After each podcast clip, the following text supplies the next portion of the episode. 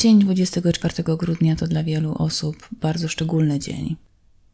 Wieczorem w oknach domów widać migające lampki choinkowe. Ulice pustoszeją, a kiedy tak się zdarzy, że pruszy śnieg, magia wręcz wisi w powietrzu. Dzieci niecierpliwie wyczekują Mikołaja i odświętnie ubrane wypatrują pierwszej gwiazdki. Tego dnia ludzie starają się częściej uśmiechać, są dla siebie milsi i nawet jeżeli poprzedniego dnia były pomiędzy nimi jakieś niesnaski, to teraz wszystkie swary odkładane są na półkę. Piękny obrazek, prawda? Ale zło nie patrzy w kalendarz. Kiedy jedni zasiadają do wigilijnego stołu, inni walczą o życie, które ktoś, kto nie uległ czarowi świąt, postanowił im je odebrać.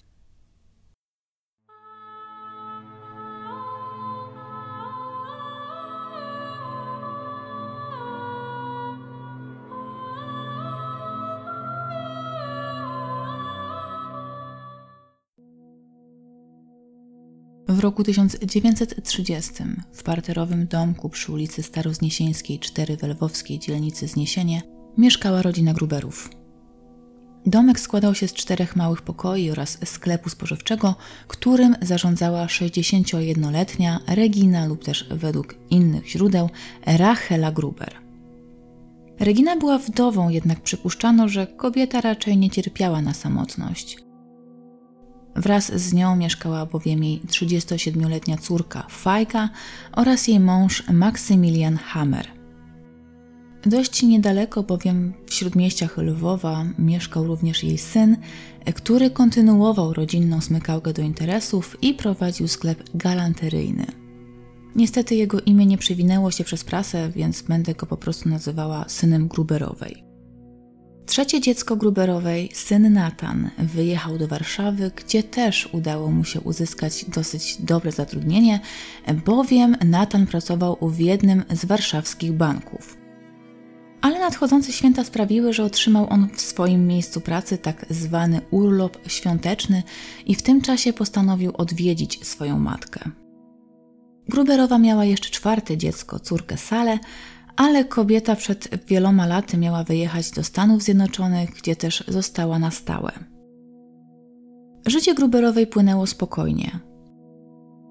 Kobieta pomimo swoich lat nadal cieszyła się dobrym zdrowiem i z powodzeniem prowadziła swój sklepik, którego działalność zapoczątkował jeszcze jej mąż, kiedy oczywiście żył. W prowadzeniu interesu pomagała jej córka Fajga, Dom, w którym Gruberowie mieszkali i jednocześnie prowadzili swoją działalność, nie był jednak ich własnością. Rodzina od 20 lat wynajmowała budynek, z czego nie wszyscy w okolicy zdawali sobie sprawę. Jak na tamte czasy, to dom był zresztą dość spory. Oprócz pomieszczenia, które służyło za sklep, w mieszkaniu można było odnaleźć pokój zajmowany przez małżeństwo Hamerów, pokój Reginy Gruber, który miał robić za jej sypialnię, alkowę, kuchnię oraz kolejny pokój, który zdaje się, że miał być pokojem jadalnym, bowiem w jego wnętrzu znajdował się kredens, duży stół oraz krzesła. Dom posiadał dwa osobne wejścia. Jedno, tak zwane wejście główne, prowadziło prosto do sklepu, a drugie wejście, tak zwane wejście boczne, którego drzwi znajdowały się w przedsionku, prowadziły na podwórze. Nie do końca wiadomo, czy faktycznie było to ogrodzone podwórze, czy też taka zwykła pusta przestrzeń, bowiem w niektórych dziennikach można było przeczytać o tym, że kiedy z mieszkania Gruberów wychodziło się tym bocznym wyjściem, no to wychodziło się prosto na pole. I tak, wiem, że jest to regionalizm, jest często używany w niektórych rejonach Polski, jednak chyba nie tak było w tym wypadku. Z tyłu domu Gruberowej miało znajdować się zwykłe pole uprawne, które zimową porą leżało odłogiem, a ziemia na nim była wręcz zamarznięta z powodu minusowej temperatury. 24 grudnia o godzinie 9 rano do matki przyjechał wspomniany przeze mnie wcześniej Nathan Gruber. Co prawda rodzina Gruberów, jak zresztą sugeruje nam nazwisko, była wyznania żydowskiego i raczej nie obchodziła świąt Bożego Narodzenia, ale Natan postanowił wykorzystać swój urlop świąteczny i odwiedzić stare kąty. Był to zresztą idealny moment, by spędzić trochę czasu z rodziną oraz, jak się okazało, zaplanować kilka innych ważnych wydarzeń. Na sobotę 28 grudnia bowiem Nathan zaplanował imprezę zaręczynową, na której chciał oficjalnie poprosić o rękę swoją ukochaną, która mieszkała właśnie w Lwowie. Uroczystość miała odbyć się w domu jego matki. Syn Reginy po przyjeździe rozgościł się w mieszkaniu, a stara Gruberowa wraz z córką i zięciem obsługiwała klientów. Jednak im późniejsza nastawała pora, tym ruch stawał się mniejszy.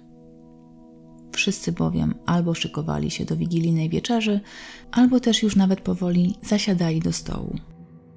Nie oznaczało to jednak, że rodzina Gruberów nie miała co robić tego wigilijnego dnia, bowiem zawsze znalazł się ktoś, kto akurat pilnie potrzebował dokupić składników, o których oczywiście wcześniej zapomniał. Zanim ulice Lwowa się wyludniły, to sklepy wręcz były przepełnione. Zresztą myślę, że i dziś dosyć dobrze to widać, jak wiele osób jeszcze 24 grudnia rano biega po straganach, biega po sklepach i dokupuje ostatnie drobiazgi, które są niezbędne do wieczerzy wigilijnej. Po południu matkę odwiedził również jej drugi syn, ten, który właśnie mieszkał w śródmieściu Lwowa i prowadził sklep z galanterią. Mężczyzna przywitał się serdecznie z bratem, porozmawiał z siostrą oraz jej mężem, a gdy około godziny 20 odchodził, polecił swojemu szwagrowi, by ten dokładnie zamknął drzwi na klucz, co też ten miał uczynić. Godzinę wcześniej, bowiem o godzinie 19, Nathan Gruber wyszedł na miasto, by spotkać się z długo niewidzianymi znajomymi, a kto wie, może i nawet była wśród nich jego przyszła narzeczona. W domu została jedynie Regina Gruber, jej córka Fajga oraz zięć Max. W normalnych warunkach w domu przebywałaby jeszcze również gosposia Gruberów, jednak z uwagi na święta Bożego Narodzenia kobieta otrzymała urlop świąteczny, który postanowiła spędzić u znajomych w Krzywczycach. Nieznany jest tutaj dokładny dalszy przebieg wydarzeń, jednak bazując na dowodach, można było wstępnie ustalić, jak przebiegał wieczór. O godzinie 20 Gruberowa zamyka sklep. Wspólnie zjada z Hemerami kolację, po czym udaje się do swojej sypialni. W pokoju obok jej córka oraz zięć również szykują się na zasłużony odpoczynek. Chwilę przed godziną 21 pod domem Gruberów zaobserwowano dwóch podejrzanych mężczyzn, którzy kręcili się nieopodal sklepu.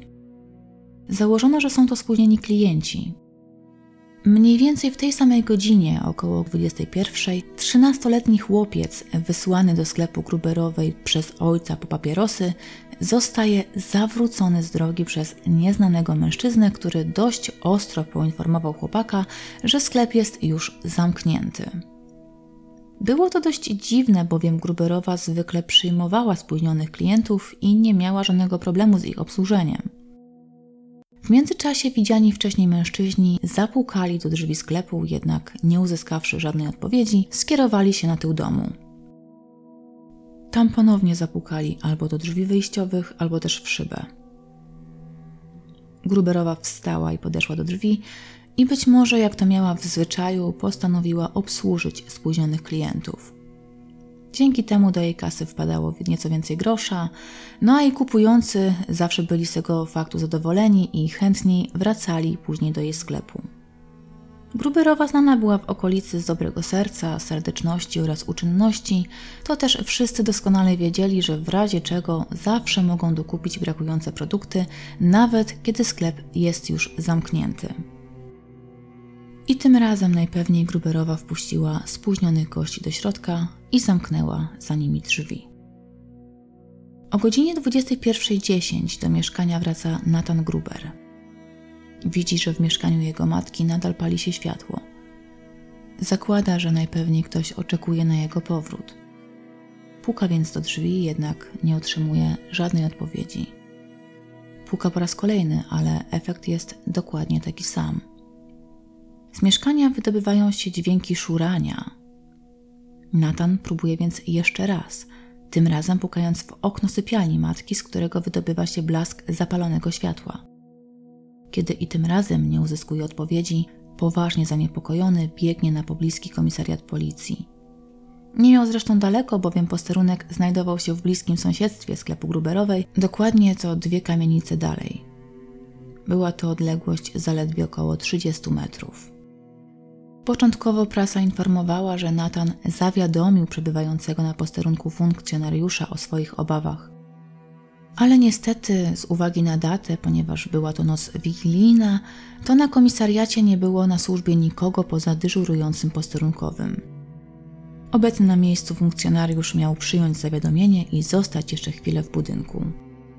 W tym czasie wykonał kilka telefonów informujących przebywających w domach policjantów o złożonym doniesieniu. Gruber, nie chcąc czekać na mundurowych, miał wrócić pod drzwi domu swojej matki.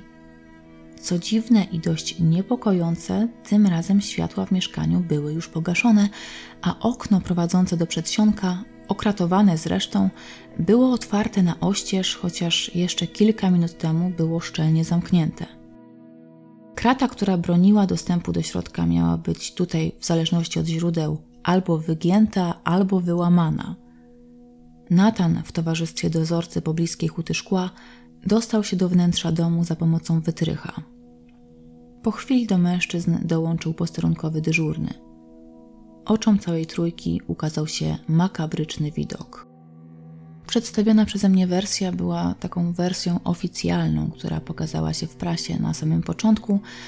No ale jak się wkrótce okazało, to była to wersja, która miała postawić służby mundurowe w lepszym świetle. Dlaczego? Ano dlatego, że prawda wyglądała zgoła inaczej. Natan, zaalarmowany brakiem odpowiedzi swojej matki, postanowił poprosić swojego sąsiada Jana Swobodę, który właśnie przechodził nieopodal sklepu, żeby ten pomógł mu nawoływać rodzinę. On w tym czasie faktycznie udał się na pobliski posterunek, ale w budynku nie było nikogo. Wszystkie światła były pogaszone, a drzwi były zamknięte na klucz. Mężczyzna jeszcze trzykrotnie udawał się na komisariat policji, jednak drzwi za każdym razem były zamknięte. Zrozpaczony Gruber, który pomimo pomocy sąsiada oraz uporczywego nawoływania nie mógł skontaktować się ze swoją rodziną, miał w końcu pobiec po dozorcę pobliskiej huty szkła ceramika, Jana Bulbiaka. Wraz z pomocą mężczyzny dostał się do środka. Mężczyźni nie użyli jednak wytrycha, jak pisano, no bo na nic by też się on przydał, bowiem drzwi były zaryglowane od wewnątrz. Tutaj istnieją trzy możliwe wersje wydarzeń. Pierwsza mówiła o tym, iż dozorca zaproponował użycie łomu, druga, że mężczyźni poprosili mieszkających nieopodal pracowników huty o pomoc w wyważeniu drzwi, a trzecia, ta najbardziej banalna, mm, mówiła o tym, że mężczyźni weszli do środka po prostu przez otwarte okno.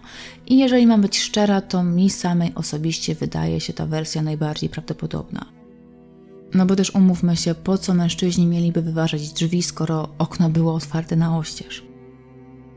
Mieszkańcy Lwowa, usłyszawszy o opieszałości policji oraz o tym, że funkcjonariusze zamiast strzec swoich obywateli woleli grzać swoje pupy przy wigilijnym stole, byli zresztą później bezlitośni w swoich ocenach i wręcz wieszali psy na lwowskim wymiarze sprawiedliwości. I szczerze, to chyba nie ma czemu się dziwić. Jak się wkrótce okazało, komendant Kuryło opuścił swoje miejsce służby o godzinie 20, udając się na kolację wigilijną. Jak później próbował się tłumaczyć, był po prostu chory. Miał 38 stopni gorączki i słabo się czuł. No aż dziw, że nie zamówił sobie po drodze trumny. Komendant Kuryło bronił się również twierdząc, że nie mieszka przecież na posterunku. Ale za to na komisariacie mieszkał posterunkowy Pazera. Gdzie też więc był w chwili, kiedy Gruber próbował dostać się na komisariat? Ano posterunkowy Pazera spał wtedy w swojej kwaterze prywatnej i tak jakoś nie bardzo obchodziło go to, co się dzieje na zewnątrz. Swój dyżur miał objąć o godzinie 22. To miały być tylko dwie godziny przerwy. Co się może stać w dwie godziny, prawda? Ano stać się może bardzo dużo, o czym zresztą opowiem Wam za chwilę, a ponieważ policja nie zareagowała odpowiednio szybko na zawiadomienie Natana Grubera, to też późniejsze śledztwo nie zostało należycie przeprowadzone. ale o tym dokładnie już za moment. Nathan Gruber wszedł do domu w towarzystwie dozorcy. Już w przedsionku potknął się o niezidentyfikowany przedmiot. Zapalił więc zapałkę i okazało się, że owym przedmiotem było zmasakrowane ciało jego matki. Dalej w pokoju Hamerów, na łóżku przesiąkniętym krwią, leżało ciało Fajgi Hamerowej. Jej czaszka była roztrzaskana w niewyobrażalny wręcz sposób, a z jej wnętrza wystawały kawałki struktury mózgowej. W kącie pokoju leżało ciało jej męża, Maksymiliana Hamera. Gruber wraz z dozorcą od razu rzucają się rannym na ratunek. Chociaż ciała są jeszcze ciepłe, co świadczy o tym, iż rodzina została zamordowana stosunkowo niedawno, to Gruberowie zostali zmasakrowani w tak niewyobrażalny sposób, że pomimo usilnych starań nie było tutaj nawet cienia szansy na to, by przywrócić im życie. Czaszki wszystkich ofiar były rozłupane z niebywałą siłą. Kawałki kości wraz z przyklejonymi do nich strzępkami włosów można było odnaleźć niemal we wszystkich pomieszczeniach. Nawet stojące na ladzie masło oraz pozostałe artykuły ze sklepu Gruberowej były obryzgane krwią. Dom, w którym jeszcze niedawno tętniło życie, stał się sceną z horroru. Choć komendant Kuryło dociera na miejsce przed 22, to komisja sądowo-lekarska przybyła dopiero 25 grudnia nad ranem, co też najprawdopodobniej przełożyło się na efekty późniejszego śledztwa. Wszystko bowiem wskazywało na to, że powracający do domu Nathan Gruber nakrył morderców na gorącym uczynku.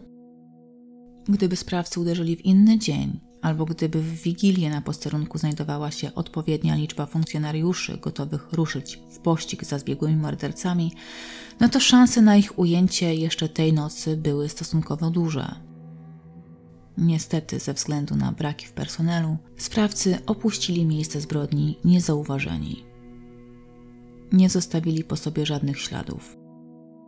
Policja nie wiedziała nawet, w którym kierunku uciekli sprawcy masakry. Postawa policji była zresztą dość mocno krytykowana. Ludność była oburzona podejściem lwowskich funkcjonariuszy, których nadrzędnym obowiązkiem powinno być zapewnienie obywatelom bezpieczeństwa, bez względu na porę dnia oraz datę w kalendarzu. Według opinii publicznej policjanci powinni zainterweniować szybciej, zwłaszcza, że posterunek policji znajdował się w tak bliskim sąsiedztwie sklepu Gruberowej, a Nathan Gruber powiadomił policjantów niemal od razu o swoich podejrzeniach. Przynajmniej próbował powiadomić. Powiatowa komenda policji, zawiadomiona o zbrodni, próbowała nieco zatrzeć nie najlepsze pierwsze wrażenie i wezwała swoich najlepszych funkcjonariuszy. Zanim jednak bawiący na uroczystościach świątecznych mundurowi przybyli na miejsce, i tak upłynęło sporo czasu. Nawet sprowadzenie psa tropiącego na niewiele się już zdało. Pies co prawda podprowadził śledczych pod dom, w którym mieszkali robotnicy huty szkła, jednak nie uzyskano żadnych konkretnych śladów, a sprawcy zniknęli pod osłoną wigilijnej nocy. Jako ciekawostkę mogę Wam tutaj powiedzieć, iż wyszkolonego psa policyjnego usprawiedliwiano, bowiem policjant gminny przybył na miejsce zbrodni z innym psem, suczką. Pies policyjny zamiast podjąć trop, zainteresował się damą swojego gatunku i począł odbywać z nią akty miłosne. I nie, to naprawdę nie jest żart. Takie wytłumaczenie padło z ust komendanta posterunku w zniesieniu. No ale jak już śledczy w końcu przybyli na miejsce zbrodni, to też postanowili zbadać je dokładnie. U wszystkich ofiar śmierć nastąpiła na skutek ran zadanych ciężkim, tępym narzędziem.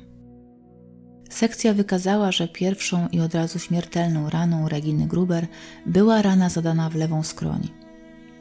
Cios był tak silny, że w jego następstwie doszło do krwotoku mózgu.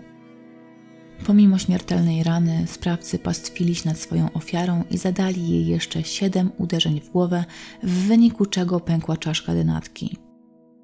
O sile, z jaką zadawano ciosy, świadczyła krew, której rozbryzgi znajdowały się w odległości do 3 czy nawet 4 metrów od ciała.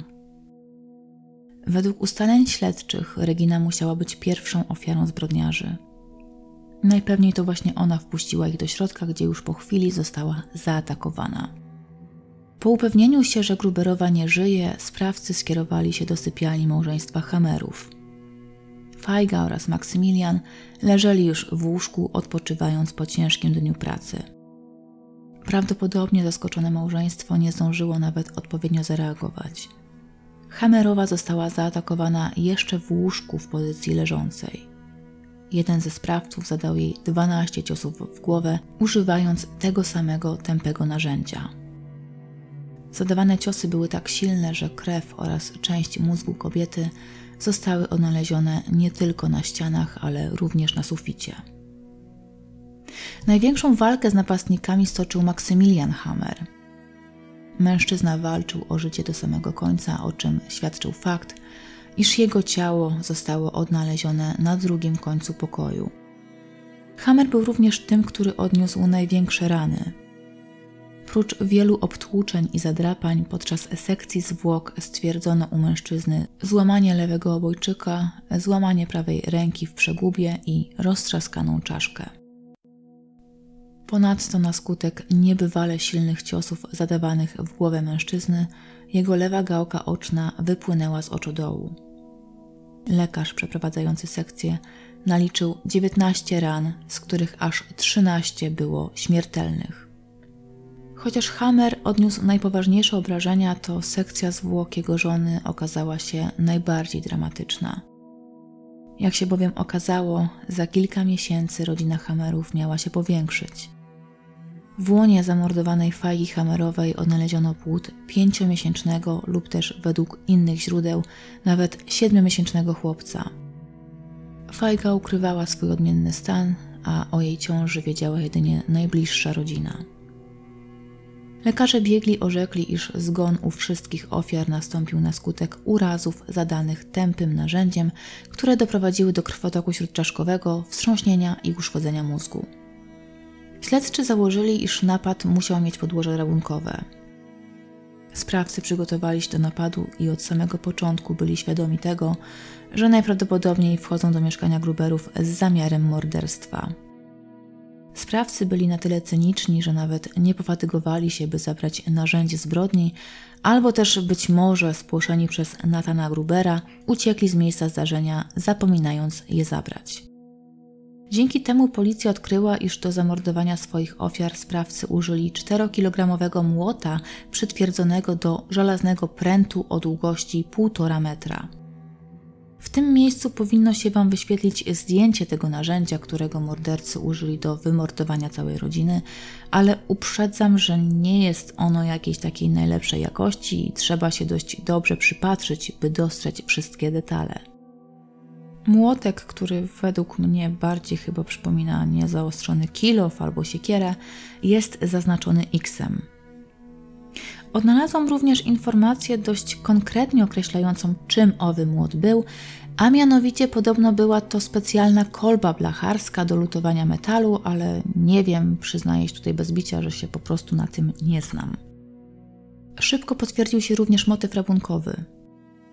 Sprawcy zbrodni splądrowali mieszkanie Gruberów na tyle, na ile oczywiście pozwolił im czas. Szafy oraz kufry były pootwierane. Torebka Hamerowej nosiła ślady przeszukania, a kieszenie w spodniach Maksymiliana Hamera były albo wywrócone na lewą stronę, albo też kieszeń została wycięta. Tutaj oczywiście wszystko zależy od źródeł. Po podłodze walały się sprzęty codziennego użytku, asortyment sklepowy oraz pościel. Policji ciężko było oszacować, co dokładnie zniknęło z mieszkania Gruberowej. Z pomocą Natana Grubera ustalono, że zginęła książeczka oszczędnościowa jego matki, pieniądze z szafy w kwocie 1050 zł, 200 dolarów, które jego szwagier otrzymał w kieszeni oraz część biżuterii i całodzienny utarg. Podczas przeszukania odnaleziono też kilka przedmiotów, które mogłyby naprowadzić policję na ślad zbiegłych morderców. Odnaleziono bowiem skórzaną papierośnicę poplamioną krwią, w której tkwił banknot 20-złotowy. Następnie odnaleziono włóczkową męską rękawiczkę sztuk 1, grzebień oraz dwa guziki od marynarki. Późniejsza analiza ujawniła, że guziki pochodziły z marynarki Maksymiliana Hamera i najprawdopodobniej urwały się podczas jego walki z napastnikami. Pochodzenie trzech pozostałych przedmiotów pozostało nieustalone, dlatego też policja założyła, że musiały to być przedmioty, które napastnicy zgubili podczas swojej przedwczesnej ucieczki. Już następnego dnia dokonano pierwszych aresztowań. Świadkowie zeznali, iż w dzień morderstwa widzieli, jak dwóch mężczyzn kłóci się z Maksymilianem Hammerem. Prawdopodobnie mężczyźni nie mieli wystarczająco dużo pieniędzy, by kupić piwo, a Hammer nie chciał udzielić im sprzedaży na kredyt.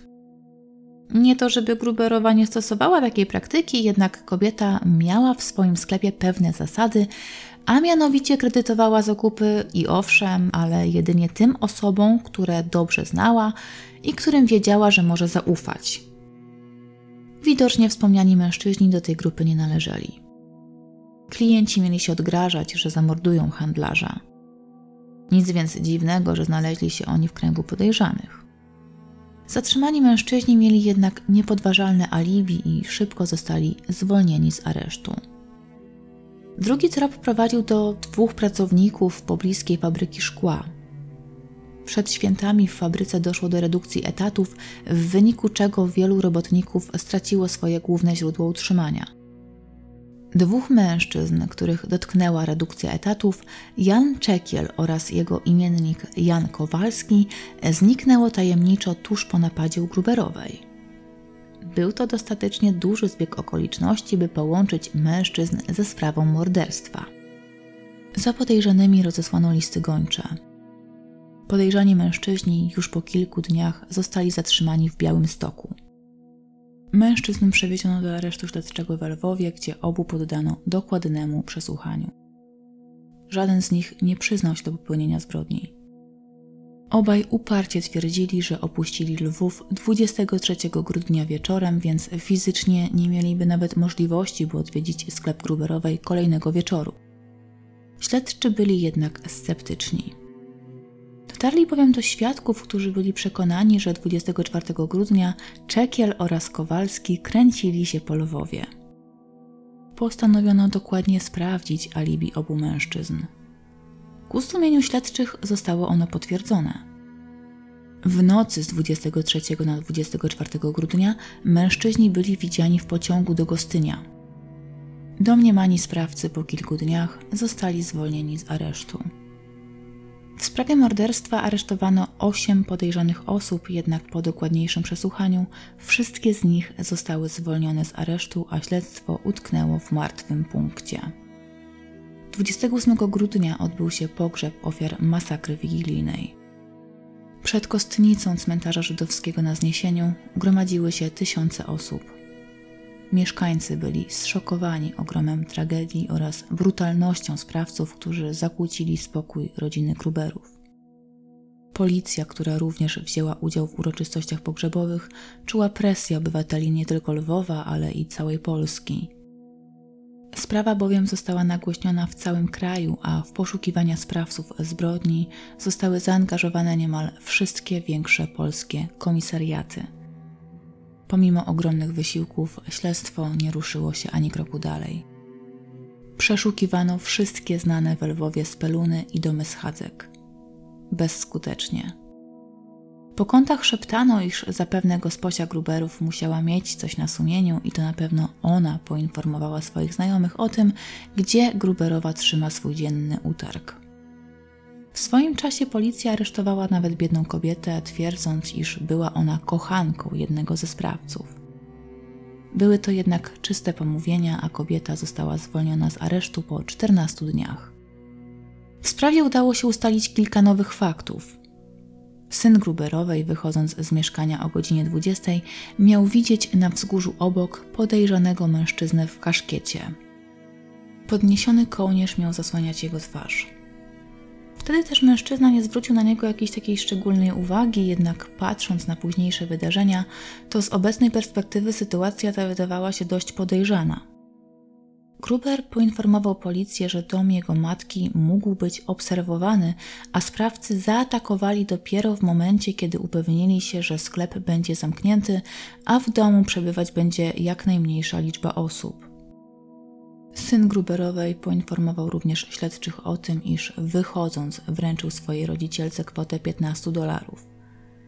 Pieniądze te miały być zapomogą dla jednej z ich uboższych krewnych. Gruberowa miała schować banknoty w szafie, gdzie trzymała resztę swoich pieniędzy. Dolary nie zostały odnalezione podczas późniejszego przeszukania. Świadczyło to o tym, że banknoty również padły łupem morderców. Pojawił się również kolejny świadek, który miał odwiedzić dom Gruberowej już po godzinie 20. Jeden z kupców dostarczył Racheli litr maku. Był przekonany, że próg sklepu przekroczył o godzinie 20.30, a kiedy go opuścił, była godzina 20.35. Potwierdzało to wcześniejsze przypuszczenia. Sprawcy bestialskiego mordu musieli zaatakować dosłownie na chwilę przed powrotem Natana Grubera. Gdyby policja zareagowała od razu na zawiadomienie, być może udałoby się złapać zuchwałych morderców na gorącym uczynku. Niestety stało się inaczej. Choć sprawą żyła cała przedwojenna Polska, to sprawców morderstwa nie udało się namierzyć. Aż do roku 1932, kiedy w lutym gruchnęła informacja o zatrzymaniu niejakiego Michała Figurskiego, mężczyzny notowanego za drobne kradzieże. Tajny detektyw informował, że na trop mężczyzny policjanci wpadli dzięki niejakiemu 42-letniemu Hermanowi Buchholcowi, który po czasie przypomniał sobie, że w dniu morderstwa widział w pobliżu sklepu gruberowej znajomą twarz. Po dłuższym zastanowieniu Herman miał przypomnieć sobie, że naprawiał z mężczyzną dach, kiedy obaj siedzieli w zakradzież w lwowskich brygitkach. Tym znajomym miał być Michał Figurski, to by się nawet zgadzało, bowiem jak przypominam, za narzędziem mordu miał posłużyć młot, który w rzeczywistości okazał się kolbą blacharską, a Michał Figurski z zawodu był właśnie blacharzem. Zresztą oddajmy tutaj głos samemu Buchholcowi. Pracował ze mną po 4 do 5 dni. 23 grudnia 1930 roku miałem robotę u maklerów mieszkających w sąsiedztwie Gruberów. Gdy szedłem do roboty, zauważyłem Figurskiego. Powitał mnie słowami: Dzień dobry, panie majster. Kiedy będziemy znowu naprawiać kotły?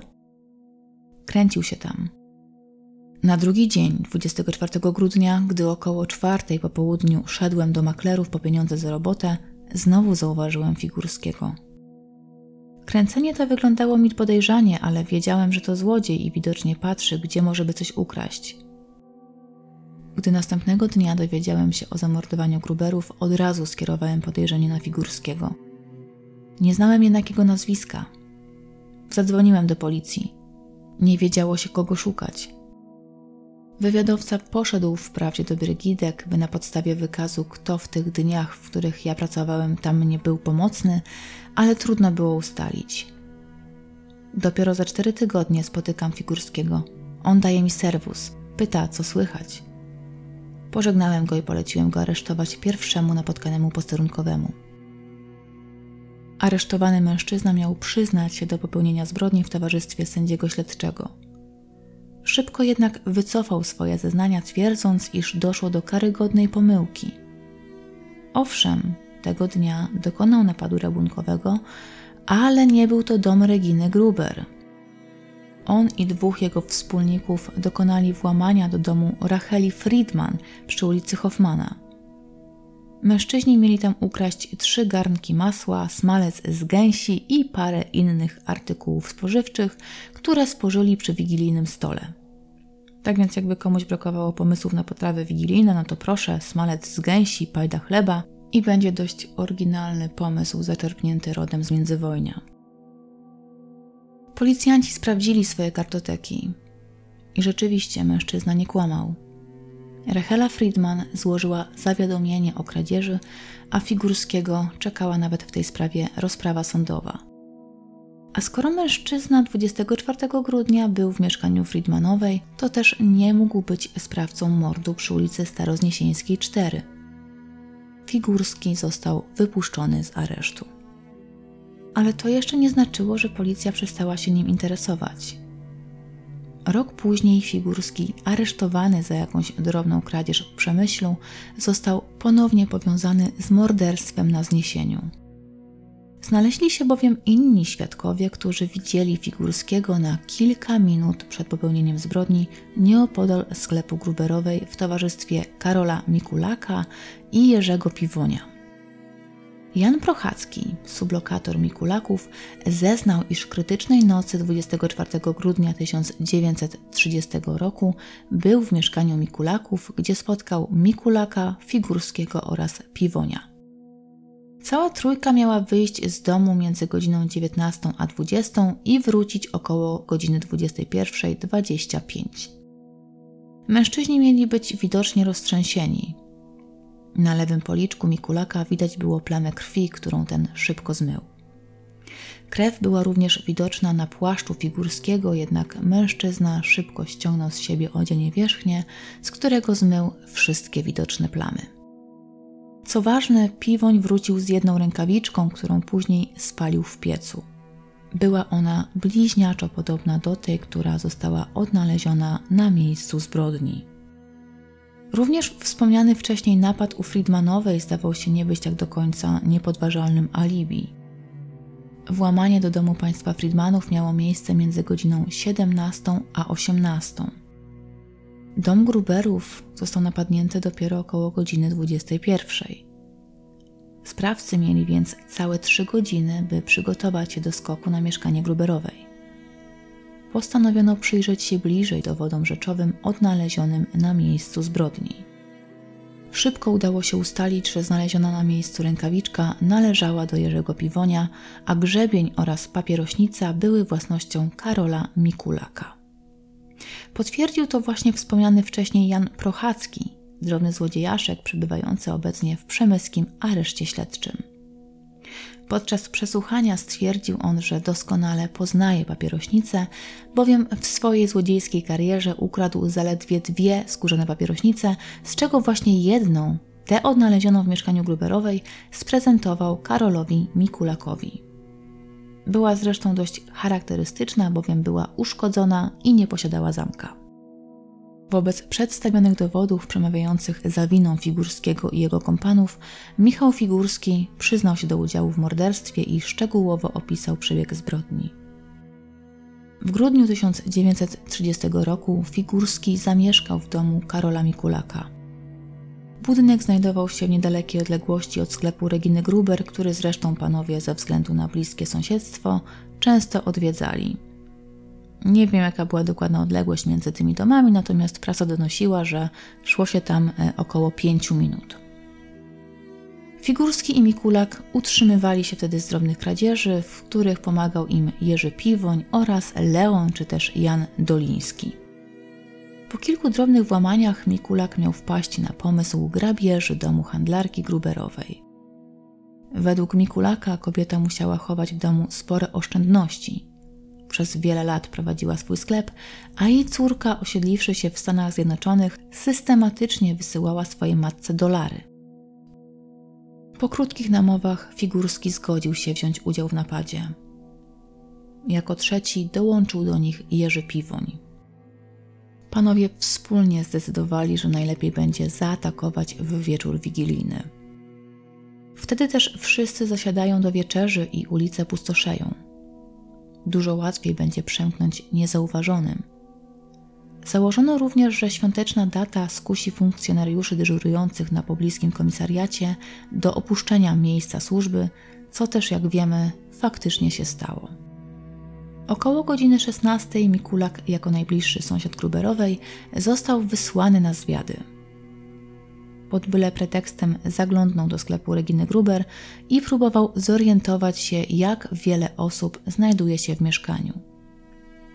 O godzinie 17 wrócił do mieszkania i wraz ze swoimi kompanami udał się do mieszkania Racheli Friedman, gdzie jak wiemy panowie rabują masło oraz gęsi smalec. Fanty faktycznie były wykorzystane do wieczerzy wigilijnej, jednak włam do mieszkania przy ulicy Hoffmana miał być jedynie zasłoną dymną. Panowie wiedzieli, że za taką drobną kradzież nie będzie im groziła jakaś wygórowana kara, natomiast byłoby to bardzo dobre alibi. Po godzinie 19 cała trójka udała się pod dom Ruberowej. Figurski zabrał ze sobą kolbę blacharską, którą przed kilkoma dniami przytwierdził do żelaznego drutu. Broń miała mu posłużyć do uśmiercenia ofiar. Dodatkowo do obrony zabrał również rewolwer, którego, jak wiemy z późniejszych wydarzeń, nie użył podczas napadu. Kiedy Mikulak i Piwoń kręcili się pod domem Gruberowej, Figurski obserwował pobliski posterunek. O godzinie 20, zgodnie z przypuszczeniami, komendant Kadyło czy też Kuryło pogasił światła na komisariacie i opuścił miejsce swojej służby, zamykając posterunek na klucz. W tym samym czasie Piwoń i Mikulak zaobserwowali, że Gruberowa zakończyła już swój dzień handlowy, jednak nadal kręciła się po sklepie. Fajga Hamerowa odpoczywała już w łóżku, a jej mąż, jak się zdawało, miał zaraz do niej dołączyć, bowiem ściągał już z siebie ubranie. Kiedy jeden z okolicznych kupców opuścił sklep po godzinie 20.30, panowie postanowili uderzyć. Jerzy Piwoń został na czatach, a pozostała dwójka zapukała do bocznych drzwi mieszkania Gruberów. Gruberowa, usłyszawszy, że Mikulak chciałby jeszcze coś dokupić, uchyliła drzwi, przez które wysunęła głowę. Nie wiadomo, czy kobieta zdążyła nawet spojrzeć na sprawców zbrodni, bowiem Figurski od razu uderzył ją kolbą od rewolweru. Kobieta upadła na ziemię. Figurski, popychany przez Mikulaka, wszedł do środka i zadał Gruberowej jeszcze kilka ciosów, tym razem przygotowanym przez siebie narzędziem. Mikulak zaryglował drzwi od środka i panowie ruszyli do sypialni Hamerów. Wbrew wcześniejszym przypuszczeniom, jako pierwszy zginął Maksymilian Hammer, który na widok rabusiów cofnął się w róg pokoju. Tam też dopadły go ciosy wymierzone przez Michała Figurskiego. Fajga Hamerowa cały ten czas leżała w łóżku, struchlała ze strachu. Uśmiercenie jej było dla rabusiów jedynie czystą formalnością. Figurski nie pamięta dokładnie, co zrabowali, bowiem już po chwili Nathan Gruber zaczął dobijać je do drzwi, czym też spłoszył obu mężczyzn. Przesłuchanie Figurskiego odbyło się jeszcze w Przemyślu, ale żeby nie było tak wesoło, to po przewiezieniu do Lwowa mężczyzna odwołał wszystkie swoje zeznania. Twierdził, iż został siłą zmuszony do złożenia obciążających zeznań, a jeden z przesłuchujących go śledczych stosował wobec niego przemoc fizyczną. Efektem policyjnego nadużycia miał być złamany nos Figurskiego, a sam podejrzany mężczyzna stwierdził, iż przyznał się podczas przesłuchania do zarzucanych mu czynów, bowiem bał się o swoje życie. Policjanci tym razem nie uwierzyli w jego zapewnienia. Do spółki z Figurskim zatrzymano Mikulaka oraz Piwonia, a mężczyźni oczekiwali na nadchodzący proces. Prokuratura oskarżyła Figurskiego o to, że dnia 24 grudnia 1930 roku w zniesieniu zabił Reginę Gruberową, Fajgę i Maxa Hammerów, zadając im młotkiem kilkanaście uderzeń w głowę oraz o przywłaszczenie sobie ich gotówki i biżuterii nieznanej wartości, używając przeciw nim przemocy i doprowadzając ich do stanu bezbronności. Karola Mikulaka oskarżono o namowę do tej zbrodni i współudział, zaś Jerzego Piwonia o udzielenie pomocy w morderstwie. Oskarżony Michał Figurski był 24-letnim blacharzem o, jak to określiła prasa, tępym, niesympatycznym wyglądzie. Karol Mikulak, 28-letni zawodowy złodziej, rozglądał się nerwowo po sali. Najwięcej uwagi zwraca niespełna dwudziestoletni Jerzy Piwoń, który w chwili napadu na dom Gruberów miał zaledwie 18 lat. Wygląd wszystkich oskarżonych będziecie mogli sobie ocenić sami, bowiem prasa zamieściła ich wizerunki. Jeżeli nie oglądacie mnie w serwisie YouTube, to oczywiście wszystkie te zdjęcia zamieszczę później na Instagramie.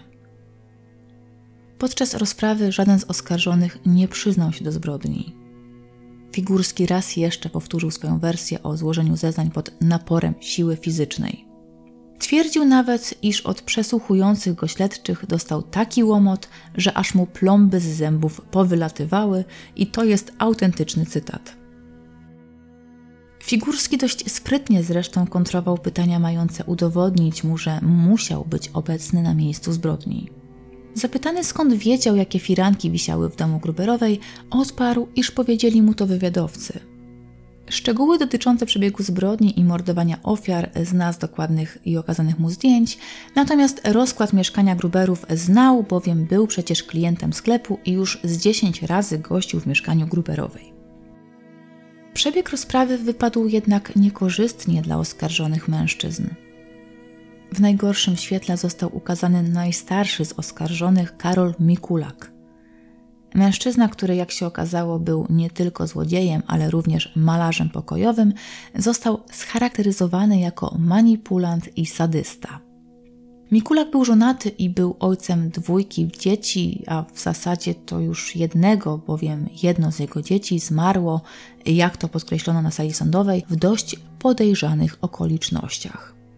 Jeżeli wierzyć świadkom, to w sumie nie ma w tym nic dziwnego. Bardziej dziwi tutaj fakt, że jedno dziecko nadal żyło, bowiem Mikulak miał w porywach złości rzucać swoimi dziećmi na odległość kilku metrów oraz kazać im jeść mydło.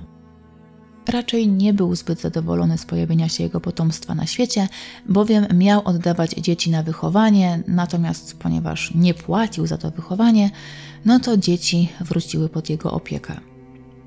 Wkrótce właśnie jedno z nich zmarło. Mikulak swoje sadystyczne popędy wyładowywał nie tylko na dzieciach, ale również na zwierzętach. Pozwólcie, że ominę tutaj opis maltretowania świnek morskich, ale na Instagramie wkleję Wam screena opisującego zachowania Mikulaka. W każdym razie uwierzcie mi na słowo, że Mikulak miał naprawdę dosyć duże skłonności sadystyczne. I chociaż to właśnie Figurski skonstruował broń i to on wymierzał śmiertelne ciosy, to właśnie Mikulak został przedstawiony jako główny podżegacz do morderstwa. Mężczyzna miał już jakiś czas temu zacząć planować napad rabunkowy połączony z morderstwem. Wtedy jeszcze oczywiście nie szykował się na skok do Gruberowej, tylko planował napaść jakiegoś bogatego kupca. Ale co ciekawe, jego ofiara miała zginąć właśnie od ciosów wymierzonych młotkiem w głowę. Brzmi podobnie? Oczywiście nie zabrakło tutaj standardowego victim blaming. Komendant Kuryło przyznał, że Gruberowa była łatwą ofiarą, bowiem tutaj cytat, była łatwowierna. Ilekroć kto zapukał, otwierała. Nieraz jej robiłem z tego powodu wyrzuty. Twierdziła, że mieszka tu już od 1919 roku, zna wszystkich ludzi, są dobrzy i nie ma się czego obawiać. Zwieszała się ze swoich stosunków majątkowych.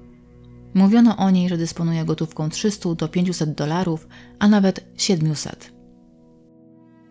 Chociaż proces był zdecydowanie procesem poszlakowym, to prokuratura odnalazła wiele przesłanek świadczących o winie oskarżonych. Zarówno Jan Prochacki, jak i Jan Doliński, wspomniany wcześniej przeze mnie jako jeden z uczestników wspólnych kradzieży, potwierdzili, iż rzeczy odnalezione w mieszkaniu Gruberowej były własnością Mikulaka oraz Piwonia. Potwierdziła to też zresztą żona Dolińskiego. Kobieta dość dobrze opisała wygląd grzebienia, który miał mieć wyłamane po boku ząbki oraz papierośnicę z popsutym zamknięciem. Zdumiewające jest to, że kobieta z dokładnością potrafiła nawet opisać wygląd rękawiczek piwonia, które miały być przetarte po wewnętrznej stronie. Wszystkie te opisy zgadzały się z odnalezionymi na miejscu zbrodni przedmiotami. Znalazło się również kilka osób potwierdzających obecność oskarżonych na miejscu zbrodni to znaczy prawdopodobną obecność, bowiem wszyscy świadkowie zeznawali, iż w okolicy domu zaobserwowano obecność trzech mężczyzn w kaszkietach. Co prawda, sami oskarżeni usilnie próbowali przedstawić swoją wersję, która mówiła o tym, iż na głowach mieli założone kapelusze, a nie kaszkiety, jednak ich wersja nie została udowodniona. Jan Doliński, który 24 grudnia miał towarzyszyć oskarżonym, kiedy ci udawali się na rabunek do domu Racheli Friedman, z całą stanowczością stwierdził, że cała trójka miała na głowach kaszkiety. To nakrycie głowy miało bardzo duże znaczenie, bowiem nie wiem, czy pamiętacie, ale jeden z synów Reginy Gruberowej zeznał, że wychodząc 24 grudnia od matki, widział, jak podejrzany mężczyzna w kaszkiecie obserwuje okolice. Wielu zresztą świadków widziało podejrzanych mężczyzn w kaszkietach, ale nikt nie widział ich twarzy. Dlatego też ustalenie, jakie nakrycie głowy mieli na sobie oskarżeni mężczyźni w dniu 24 grudnia, było naprawdę kluczowe. Jeden z wywiadowców Policji Państwowej w Przemyślu zeznał nawet, iż podsłuchał rozmowę Mikulaka z Piwoniem. Mikulak miał rzucić do Piwonia takie oto słowa. Ta kurwa nas sypie. Na co ten drugi miał mu odpowiedzieć? Nie musi nas sypać, bo już jesteśmy zasypani. Najprawdopodobniej Mikulakowi chodziło tutaj o Jana Prochackiego. Wyszło również na jaw, że aresztowany Figurski, dowiedziawszy się o tym, iż Bucholec złożył przeciwko niemu te obciążające zeznania, próbował nakłonić innego więźnia, aby ten w cudzysłowie uświadomił Bucholcowi, że 24 grudnia nie widział go pod domem Gruberowej. Mężczyźni próbowali się jeszcze bronić, że przecież nie mogli napaść na dom Gruberowej, bowiem uczestniczyli we wspólnej wigilii i faktycznie wigilia w mieszkaniu Mikulaka odbyła się o godzinie 19. Natomiast część świadków zeznało, że przed godziną 20 troje podejrzanych mężczyzn zniknęło na półtorej godziny. Dodatkowo Figurski miał dość dokładnie opisać narzędzie mordu, używając przy tym fachowego języka blacharskiego, co też w zasadzie nie dziwi, bowiem jak wiemy, Figurski pracował jako blacharz. Ale oskarżony przekonywał, że narzędzie, które posłużyło do zamordowania Gruberowej oraz Hamerów, zostało mu okazane na fotografii podczas przesłuchania w przemyskim areszcie śledczym, dlatego też z taką dokładnością był w stanie je opisać. Obrona próbowała udowodnić przed sądem, iż oskarżeni mężczyźni byli wątli i zbyt słabi, by dokonać morderstwa trzech osób. Tutaj podnoszono, że Maksymilian Hammer miał być dość atletycznej budowy. Próbowano również oskarżyć policję o błędy śledcze oraz o zbyt brutalne przesłuchiwanie oskarżonych, jednak wszystkie wnioski obrony zostały odrzucone przez sąd. Obrona próbowała jeszcze ratować sytuację, twierdząc, iż przeciwko oskarżonym nie ma żadnych konkretnych dowodów, a świadkom zeznającym w procesie nie można wierzyć, bowiem przeciwko oskarżonym zeznawał jedynie lwowski półświatek, sami złodzieje i drobni przestępcy. Jan Prochacki, główny oskarżyciel, tak naprawdę, który obciążył zeznaniami Mikulaka oraz jego kompanów, najpewniej zrobił to w ramach zemsty – Podczas pierwszego śledztwa Prochacki miał milczeć w sprawie morderstwa, bowiem żył w dość dobrych stosunkach ze swoimi sublokatorami. Sytuacja uległa diametralnej zmianie, kiedy przez Mikulaka, Figurskiego i Piwonia Prochacki został aresztowany za dokonanie kradzieży. Wtedy też najpewniej postanowił, iż weźmie odwet. Oskarżył całą trójkę o zamordowanie rodziny Gruberów, co też szybko podchwyciła prokuratura. Mord był na tyle okrutny i bulwersujący, że wymiar sprawiedliwości musiał odnaleźć sprawców. Zwłaszcza, że ratował tutaj swoje dobre imię. Czy więc Prochackiemu można zawierzyć? Według mecenasa Figurski odwołał swoje zeznania, kiedy tylko został przetransportowany do Lwowa. Miał to uczynić dlatego, ponieważ był niewinny, a w Lwowie nikt nie stosował wobec niego przemocy. Dlatego też mężczyzna nie musiał tam bać się o swoje życie i zdrowie.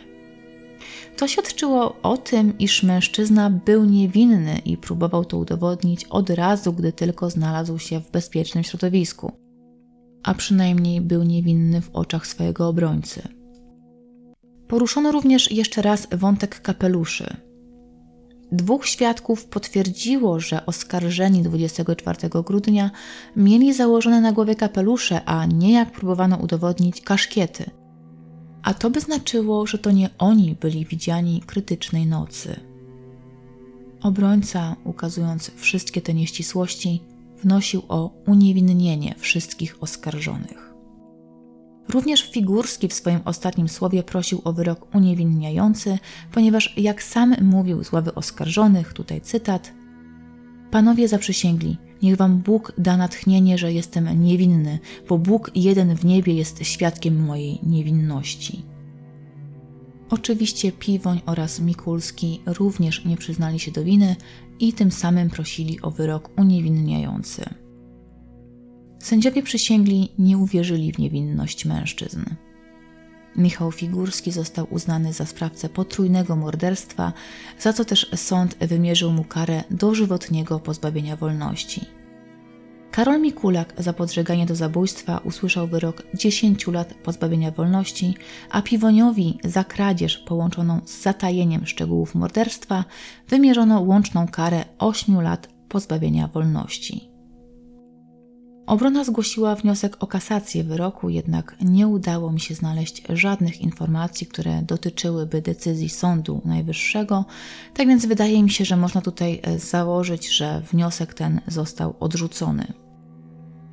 Historia, którą Cię Wam przedstawiłam, jest dla mnie wyjątkowo tragiczna, nie tylko dlatego, że odbyła się w tak magiczny dla większości z nas czas, ale również dlatego, że być może zbrodni tej można było nawet uniknąć lub chociażby złapać sprawców na gorącym uczynku, gdyby tylko policjanci byli na miejscu swojej służby.